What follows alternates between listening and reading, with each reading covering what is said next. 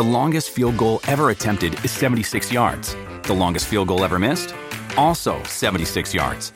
Why bring this up? Because knowing your limits matters, both when you're kicking a field goal and when you gamble. Betting more than you're comfortable with is like trying a 70 yard field goal. It probably won't go well. So set a limit when you gamble and stick to it. Want more helpful tips like this? Go to keepitfunohio.com for games, quizzes, and lots of ways to keep your gambling from getting out of hand.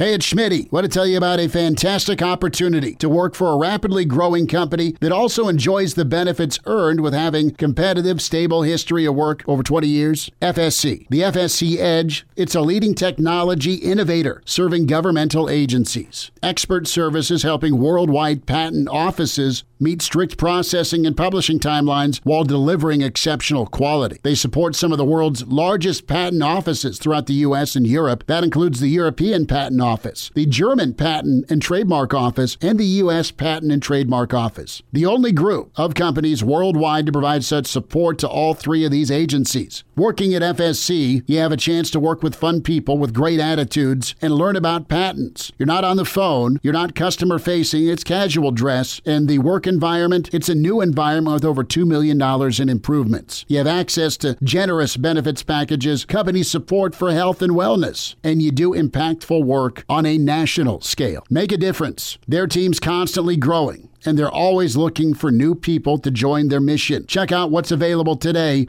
at fscedge.com. The Hail Varsity Radio Saturday Morning Show.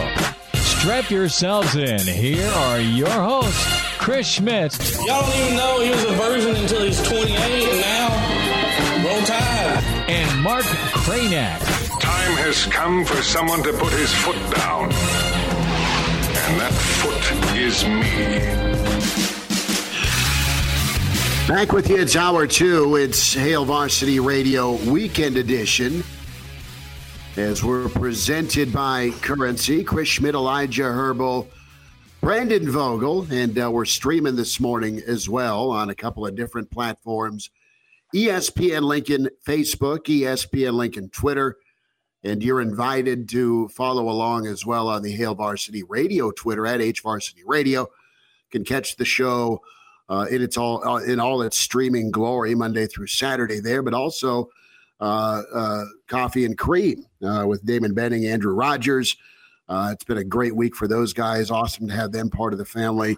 a staple on Saturdays and throughout the week is Brandon Vogel, managing editor with Hail Varsity com and magazine. Get the holiday uh, hookup for sure.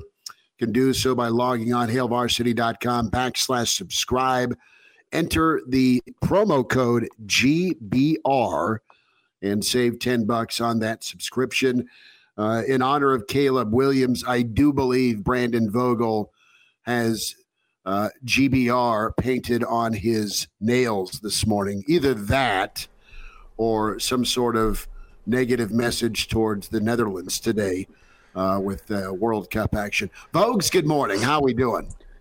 Uh, I'm doing well. My my I'm I'm not that fluent in Dutch, so I looked up some things that would fit on on eight eight spaces and decided I don't know if I can trust this Google translation. So I just went with Go Go USA. Well, Dutch, Dutch is an interesting language. That's that's that's good. I loved Go Go USA, but Dutch is one of those interesting languages. I went to uh, to South Africa um, this was after my senior year of high school, and they speak this weird mix of it's like the native tongue mixed with Dutch mixed with English, and like you hear people speaking Dutch, and you think you're having a stroke. Like it sounds similar to English enough that you're like, what is this person saying? And then you realize you can't understand a thing that they're saying like at all, and it's it's just one of those languages that it, it, was throwing me for a loop whenever I was in South Africa. Cause I, I thought I could understand what this person was saying, and then you realize, no, this is a completely foreign language that just kind of sounds like English. Yeah, it's one that's even like, you know, it, you kind of accumulate enough like working knowledge of Spanish, French, maybe German to like look at something and be like, ah, maybe I can take a crack at pronouncing that. But Dutch, uh, not so much, at least for me.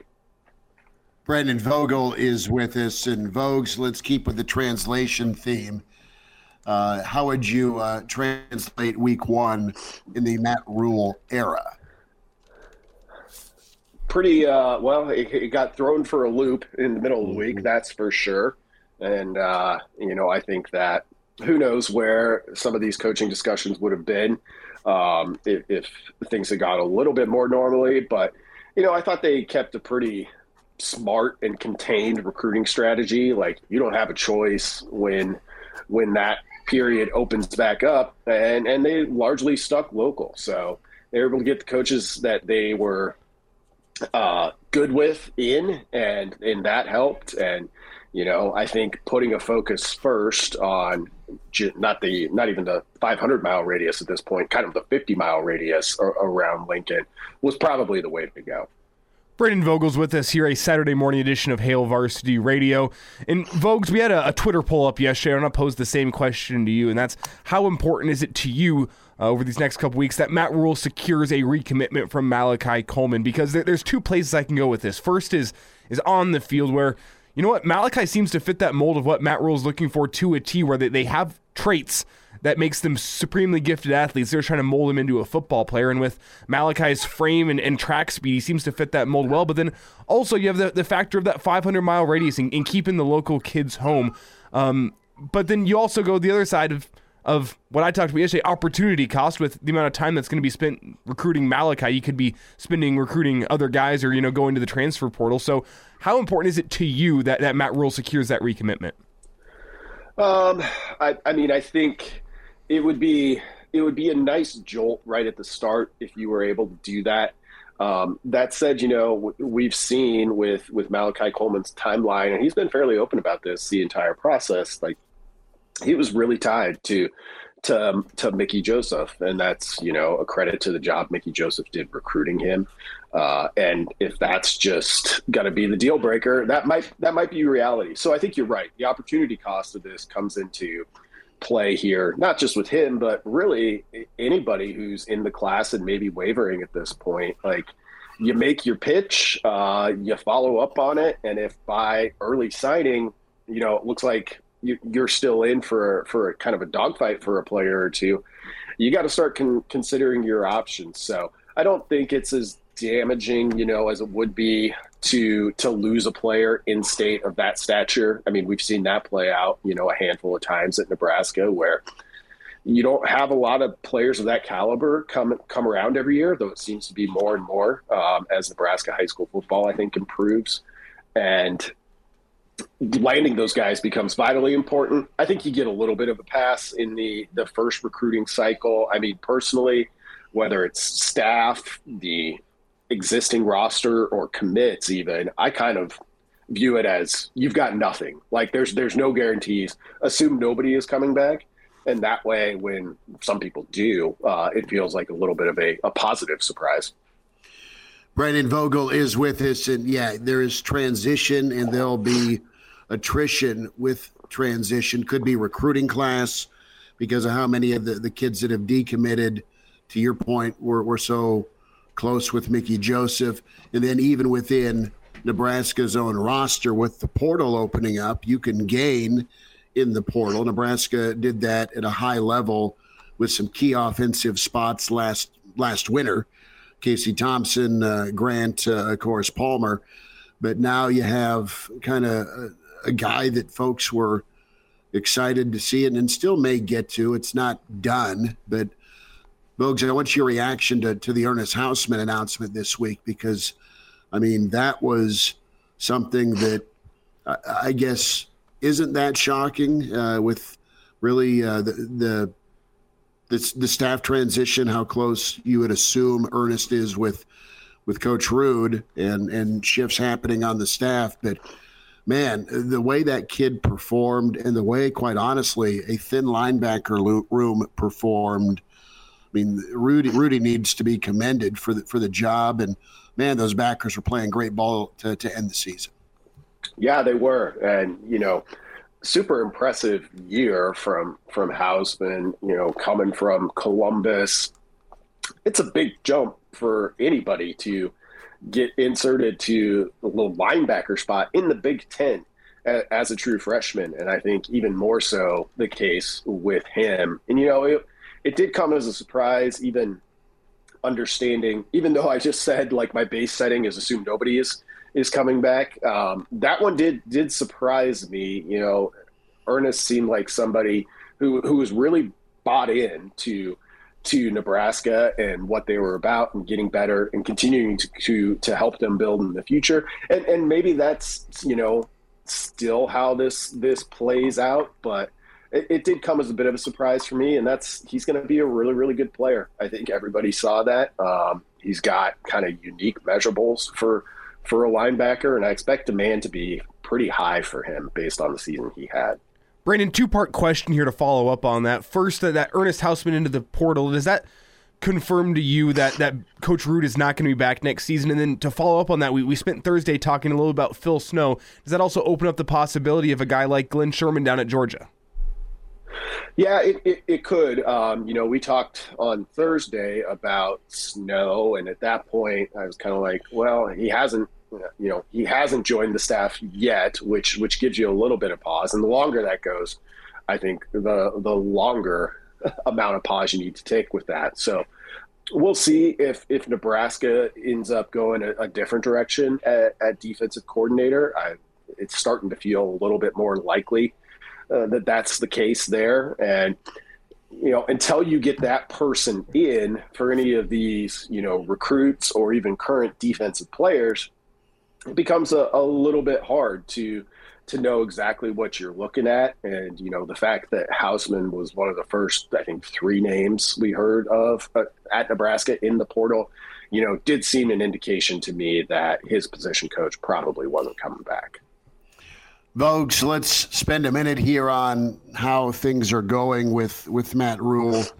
And it, it's been a week with uh, you know, a, a, week ago today, he's on game day uh, making his announcement. You have the Monday presser, you have the Mickey news on Wednesday, you have the uh, the in-state um, visits where everybody and anybody on staff is all over the, the metro regions and and he started off Tuesday making phone calls to all the high school coaches. So that that Baylor plan of introduction has been followed up with, you would assume here in in Lincoln. But uh, he, I mean, his his vision is to coach you hard, to develop you, uh, to get that speed and explosiveness as a reality, and then share that with you. He'll communicate, but I really like the fact that he's you know, listen to the team. He's brought the, everyone together uh, from the team. And what do you like about the program? What don't you like? How do we go the direction you want getting input? But ultimately, whether you're in the locker room or you're in the living room, he's going to share his vision with you and ask you if it's for you. Do you think his his vision, as as we understand it, as we've heard talking points from him, do you think that's going to connect and resonate with some of the kids? And I, I know that's a case by case basis, but overall, what he's saying, do you think it sounds good to a high school senior to be or a junior to be in college football or in the high school ranks? Yeah, I mean, the, the timeline has been so compressed, and it's not like, you know, Rhule didn't have time to consider, like, well, if I took this job, you know, what what are those pitches going to be? He definitely did. Um, but you know the pitch probably isn't as strong as it might be two three weeks from now or even four weeks from now. You know it gets interesting i think because we saw at baylor and you know it's been kind of well covered at this point. The state that class was in when he took over there. Well now you've got so you're going to try and get as much done as you can for early signing of course but with how this staff is recruited and the type of players they looked at, you know, they really made some hay with players who were a little bit overlooked. Um, and so it'll be interesting to see. You'll have this late signing period too to see what's what's available in that. But the the really big thing becomes the the transfer portal, I think, and, and maybe not. I mean, we'll see when it officially opens uh, next week um, to see see how they attack that. You know, it's going to be hard. You're going to have to juggle getting your rec- recruiting infrastructure up and running the way you want it to, while also assessing the portal. So that kind of becomes the next big question for me. And, you know, in terms of immediate impact on 2023, that might be the bigger one. How does that how does that pitch land with potential transfers, guys who might be a little further along in their career and more likely to contribute right away? Yeah, Vogue's next three weeks are, are going to be pretty crucial in terms of what this team looks like in 2023. But to, to zoom out, how important is this next three weeks in terms of the, the ground, the grand uh, foundation building for what Matt Rhule's trying to do at Nebraska? Is this something where you know you can clean up some mistakes later, or is this a, a pretty important three weeks in your opinion? It's it's pretty important. I would say I don't know if you need to have the the entire foundation down in the next three weeks, but you'd like to you'd like to be happy with your progress. So get a sense for who's definitely in the class, who's looking elsewhere and probably isn't going to stay. See what you're able to find in the transfer portal. And, you know, they've already made a couple of, of, of offers for FCS transfers. Um, that'll be an interesting component of this. And there's just going to be a lot of change between now and, and basically Christmas. I mean, the, the early signing period, I think, ends on the 23rd this year. And at that point, I think you'll be if things go well, you'll hope you can be able to step back and be like, okay, this looks like the core of our team. Uh, you'll have a better sense exactly of what immediate needs you have. And then you'll still have some time to address that via the late signing period. And then, of course, the, the portal continues. Vogue's going to switch up, get your take on Nebraska volleyball moving forward. Uh, hard fought last night, three to one over Kansas and uh, let's talk momentum and, and the shape Cook and company are in moving forward in the NCAA tournament. Yeah, kind of gutted one out there against against Kansas. Um, credit to the to the Jayhawks for for making things tough, and you know, I think through through the Delaware State match and then Kansas last night, you could see Nebraska's still kind of working through some some things post the loss of, of Kenzie Knuckles. Uh, getting Nicklin Hames back was was important. I thought her connection with Kaitlyn Hord last night really kind of showed up, and you, you saw the value of of having a Hames available. So it's going to be, you know, a little bit, I think, of a, a white knuckle ride for for Nebraska throughout this tournament, as as long as it lasts. I mean, right now they're they're looking at playing the winner of Oregon, Arkansas. Oregon's the three seed in in that bracket. Um, so you could be getting as good a possible team as as you've seen. And well, I mean, even if Arkansas comes through, the SEC is having a pretty strong year. Uh, that was the case prior to the tournament, and then got some key wins in the tournament already. So it's gonna be it's gonna be tough, but you're through to the next week, and you get the chance to keep getting a little bit better. Um, I think I think that's the big thing, you know, with the injuries Nebraska has dealt with. Cook really structures these seasons to be playing your best volleyball at this very moment. I don't know if we can say that about Nebraska, but they get they get the chance to continue to try and build towards that going into next week, and they'll they'll have an extra day rest on on whoever they play. Vogues, who's uh, the most important player on that team moving forward throughout the NCAA tournament if the, the Huskers want to keep their hopes alive? It's, it's a tough road. You look ahead, and you don't want to look too far ahead, but you look ahead to Louisville looming on the horizon. And, and with just all that in mind, who do you think the most important player on this volleyball team right now is? Might be, you know, it might be a familiar face, somebody who's played a lot of volleyball for Nebraska, but I I immediately look towards Madi Kubik. Um, she's a six rotation player. Uh, whoever is in that back row th- their ability to pass. I mean, that's that's the big thing you lose without without Kenzie Knuckles. She was such a, a defensive stalwart, and, and Madi's been playing six rotations since she showed up, which is which is super impressive. But then you know when you look at Nebraska, when it gets into these matches against a team like an Oregon or a team like Louisville, you know, there's so much talent both ways that it kind of comes down to do you have that that singular performer who's just able to to get kills when it's when it's hard. And, and I think Nebraska has against the very very top of the sport, which it is part of. You know, occasionally over the past couple of years, it's it's lacked that a little bit. So you look at what Madi does defensively in the back row and also her role up front there as kind of your go to person. If she has a great remainder of the tournament, I think that gives Nebraska its best chance to continue advancing. Vogue's College Football Championship weekend some time. I don't know when, but uh, it, it, will be fun to see Nebraska back on this stage on a Saturday. And people of a certain age, either Elijah is a little grade school or junior high kid, can remember that 10 years ago. We're wondering how things are going to go against uh, Wisconsin as Nebraska's trying to get to a, a BCS bowl, bowl game or a New Year's Day six. You had a run there, uh, three of four, uh, to, to get to the conference title game. And you were just right there against Oklahoma and in Texas before you, you moved neighborhoods. And now you got everybody else, it feels like, in the West that's made a trip, right? And the West is not long for this world, but you know, it's it's Minnesota and, and, Illinois and Nebraska that haven't gotten to the party. Here comes Purdue. A- any shot with Purdue and Michigan making this interesting tonight?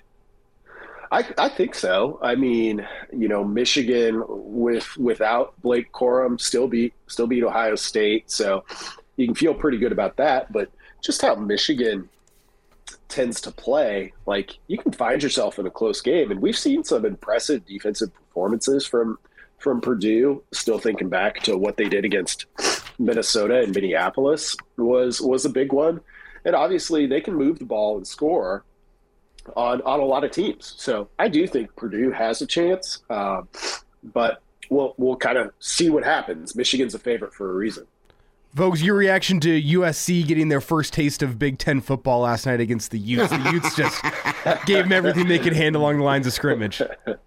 That's I, I, hadn't thought of that yet, but that's a pretty good way to put it. Um, that's good. You know, USC had no disrespect to what they've been able to do, but they've walked a fine line kind of all season long, and where they were at going into they got that game was probably the ideal version of that season. Uh, that said, Utah has certainly in the past couple of years uh, been the, the, the team that brings reality, um, and and boy did they! You know when you think about falling down seventeen to three, tying that up before halftime, and then winning by twenty three points, like.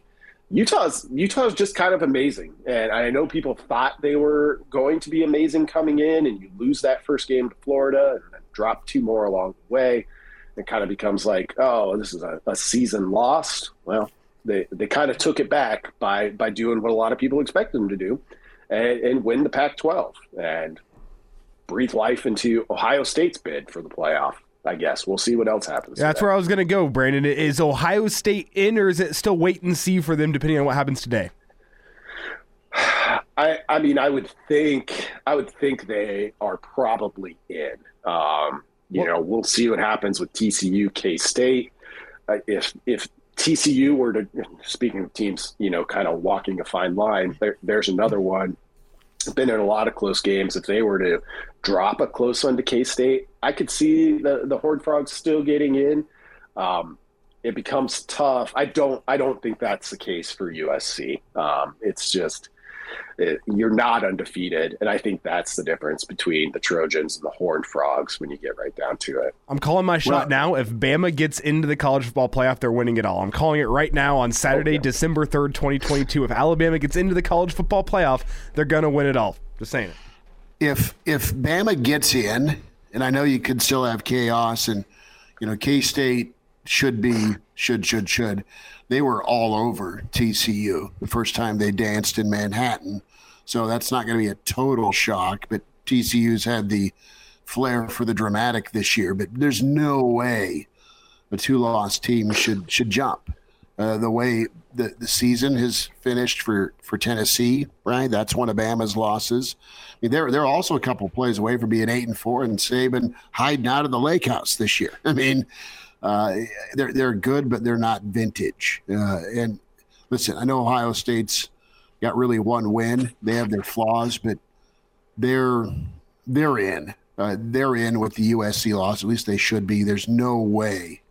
I mean, I you're gonna have Kevin Warren like make a beeline down to Atlanta for a steel cage challenge with uh, with with the SEC commissioner if if that happens. It'd be kind of funny, but not really. I mean, think about Ohio State. I mean, they already ripped a, spot from TCU back in 2014. They jumped them because they dropped a nuke on uh, on Wisconsin, I think. So uh, the way it looks right now is, is you're going to have uh, two Big Ten teams in the college football playoff, and that's uh, that's nice extra uh, a holiday bonus, so to speak, here for the conference. So we'll see where it goes. What do you think here? I mean, Vogues with who's I guess most in danger if they're upset. I mean, USC, yeah, they're they're out, but with the remaining uh, uh, matchups, uh, if if Michigan gets beat, do you think they're safe? I think they are. Yeah, I I think so because if, if Michigan loses, then you're, you know, assume you go, TCU you go win probably. Yeah, and you know you can't include Ohio State and not have Michigan. I don't think because of the head-to-head result just a week ago. So I, I think really it, TCU is kind of the only like wild card in my mind. Like even if Georgia lost, I think I think Georgia is is safe, um, and that perhaps that's obvious as an undefeated number one team. Um, becomes interesting with LSU then, though, if if Georgia were to were to go down, it becomes you know. They have three losses though, don't they? I know. Do you keep the SEC champion out? Um, it gets it gets pretty crazy. Vogue, before we get you out of here, USA Netherlands coming up 9 a.m. here Central Time. Are you showing the little guy the beautiful game, showing him the the, the, the complexities of, of the World Cup in soccer? that's that's the plan. I'll I'll sit him down and tell him that you know the Dutch invented total football. It was revolutionary, beautiful style. They don't play that anymore. They're actually really really boring right now, and the U.S. is going to have to make the most of like the three chances it, it might get. But hey, it's it's the knockout stages. Whatever it takes. Vogues has got his uh, American flag bandana ready to go, and uh, he'll throw it on and watch uh, watch a little World Cup. Elijah will be popping a tall boy here in about 29 minutes and vodka seconds. Red Bull, baby. Oh, I gotta stay goes. awake. It's blackout Saturday. Vogues, you have a good weekend and enjoy your your soccer and football today, bud. You too, guys. Thanks a lot. Thanks. There he is, Brandon Vogel with us from Hail Varsity, uh, HailVarsity.com and magazine. Reminder for Nebraska fans your chance to subscribe to Hail Varsity this holiday season. HailVarsity.com backslash subscribe. And there is a uh, part where you can key in a code. That code is GBR, and you save $10. You save 10 bucks on your subscription. That's the print, that's the digital. That's uh, all the great uh, Husker coverage you want with Brandon Vogel, Aaron Sorensen, uh, Brady Oltmans, of course, Jacob Padilla. Uh, it's just uh, Mike Babcock is the best there is. So uh, think about that for yourself. It's okay to get yourself a gift or that Husker fan. Quick time out. The Iron Horse joins us. Gary Sharp on the way. It's Hail Varsity Weekend presented by the uh, presented by Currency.